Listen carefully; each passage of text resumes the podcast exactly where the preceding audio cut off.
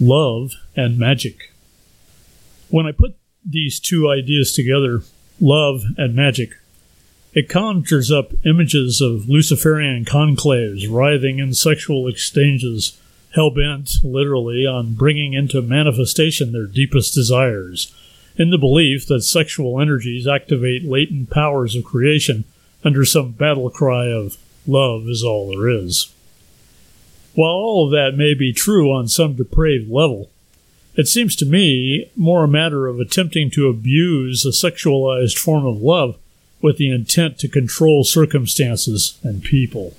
And we all know what happens when we try to control everything God laughs. This is because it isn't about control.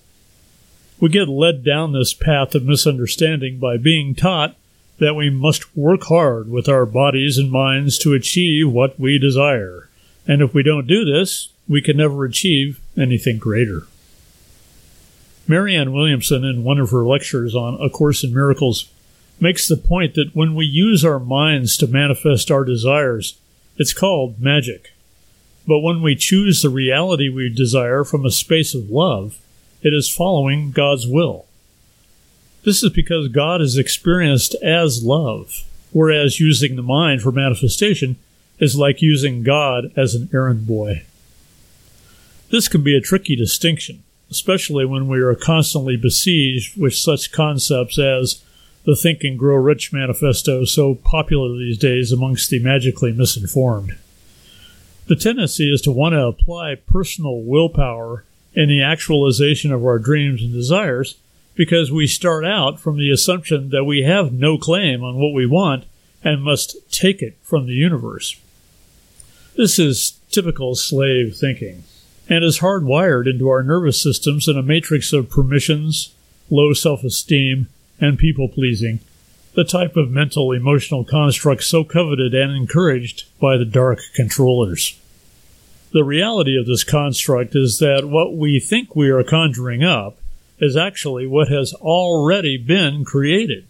And by simply choosing that reality by living in it, we cross the various thresholds and portals leading to its appearance.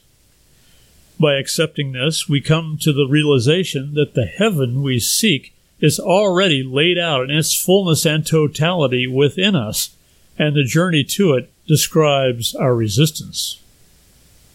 By embracing those resistances, rather than fighting against them, we not only discover hidden realms of joy and ease, but we broadcast that loving embrace to the world at large and add to the morphogenic field created by everyone else lovingly embracing their imperfections or resistances.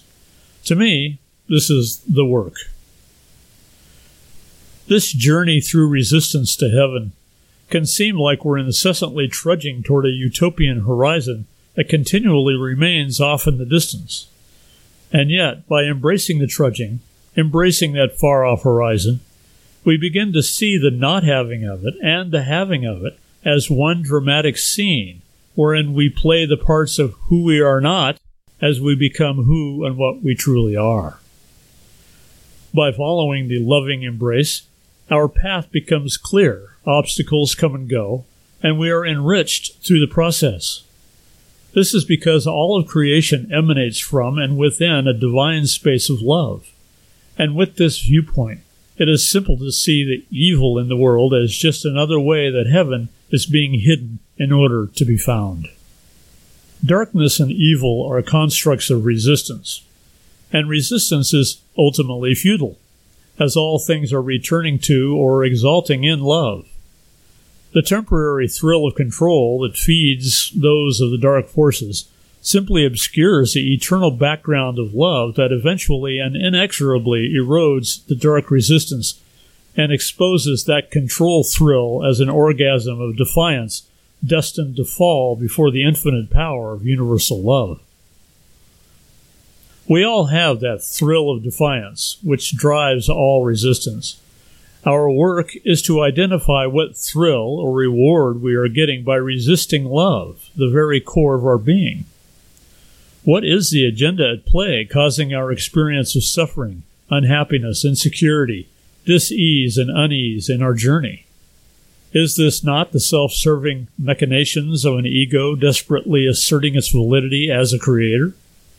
Isn't this kind of creating really just the thrill of defiance against that perfection already created? Is this sort of futile posturing superior to simply choosing that loving embrace that leads to heaven? Right now, let's give that loving embrace to all the petty conflicts, the harsh judgments, the fears and worries that have defined our journey so far, and surrender our feisty, puny wills to the ultimate will that created our highest and best selves we are destined to be. You have been listening to This Quantum Life by Boyd Martin, brought to you by the Quantum Health Newsletter from Pure Energy RX. www.pureenergyrx.com.